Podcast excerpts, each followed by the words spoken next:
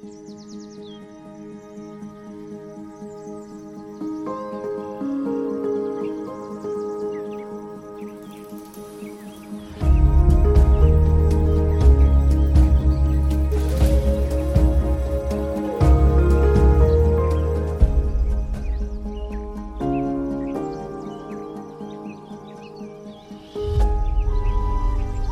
du livre de la Genèse.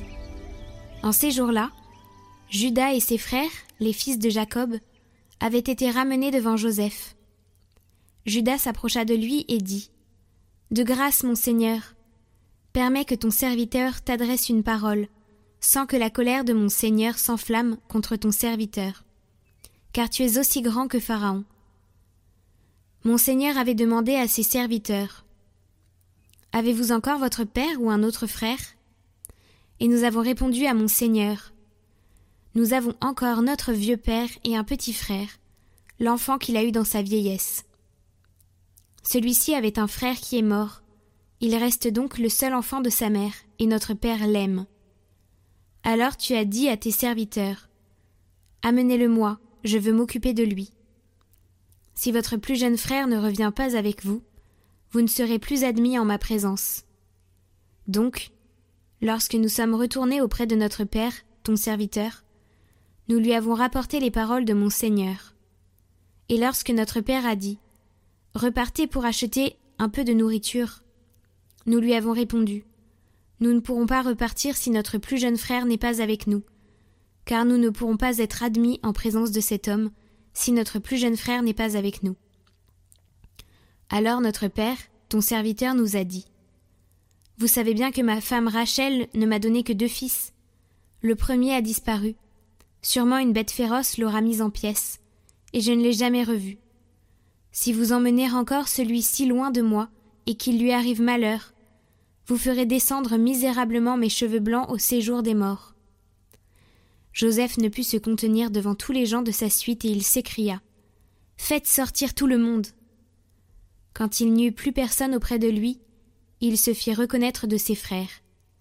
Il pleura si fort que les Égyptiens l'entendirent, et même à la maison de Pharaon. Il dit à ses frères Je suis Joseph. Est-ce que mon père vit encore? Mais ses frères étaient incapables de lui répondre, tant ils étaient bouleversés de se trouver en face de lui. Alors Joseph dit à ses frères Approchez-vous de moi. Ils s'approchèrent et il leur dit je suis Joseph, votre frère que vous avez vendu pour qu'il soit emmené en Égypte. Mais maintenant ne vous affligez pas, et ne soyez pas tourmentés de m'avoir vendu, car c'est pour vous conserver la vie que Dieu m'a envoyé ici avant vous.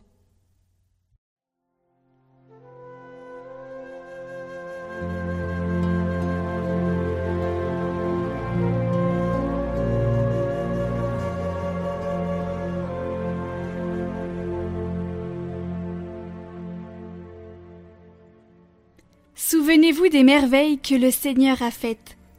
Dieu appela sur le pays la famine, le privant de toute ressource. Mais devant eux il envoya un homme, Joseph, qui fut vendu comme esclave. On lui met au pied des entraves, on lui passe des fers au cou. Il souffrait pour la parole du Seigneur, jusqu'au jour où s'accomplit sa prédiction. Le roi ordonne qu'il soit relâché, le maître des peuples qu'il soit libéré. Il fait de lui le chef de sa maison, le maître de tous ses biens.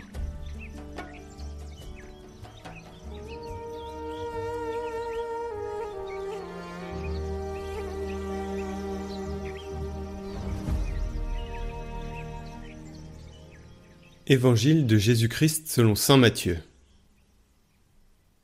En ce temps-là, Jésus disait à ses apôtres Sur votre route, proclamez que le royaume des cieux est tout proche.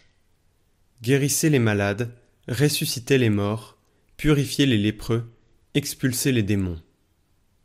Vous avez reçu gratuitement, donnez gratuitement. Ne vous procurez ni or, ni argent, ni monnaie de cuivre à mettre dans vos ceintures, ni sac pour la route, ni tunique de rechange, ni sandales, ni bâton. L'ouvrier, en effet, mérite sa nourriture. Dans chaque ville ou village où vous entrerez, informez-vous pour savoir qui est digne de vous accueillir et restez là jusqu'à votre départ. En entrant dans la maison, saluez ceux qui l'habitent. Si cette maison en est digne, que votre paix vienne sur elle. Si elle n'en est pas digne, que votre paix retourne vers vous. Si l'on ne vous accueille pas, et si l'on n'écoute pas vos paroles, sortez de cette maison ou de cette ville, et secouez la poussière de vos pieds. Amen, je vous le dis, au jour du jugement, le pays de Sodome et de Gomorre sera traité moins sévèrement que cette ville.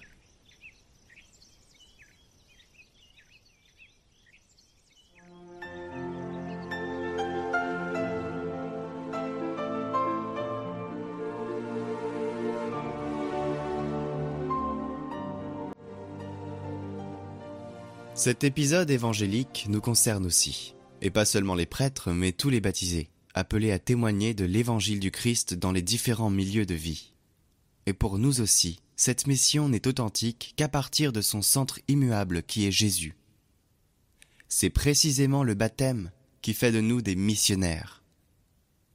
Une personne baptisée qui ne ressent pas le besoin de proclamer l'Évangile, de proclamer Jésus, n'est pas un bon chrétien. La deuxième caractéristique du style du missionnaire est, pour ainsi dire, un visage, qui consiste en la pauvreté des moyens. Le maître les veut libres et légers, sans soutien ni faveur, sûrs seulement de l'amour de celui qui les envoie, forts seulement de sa parole qu'ils vont annoncer.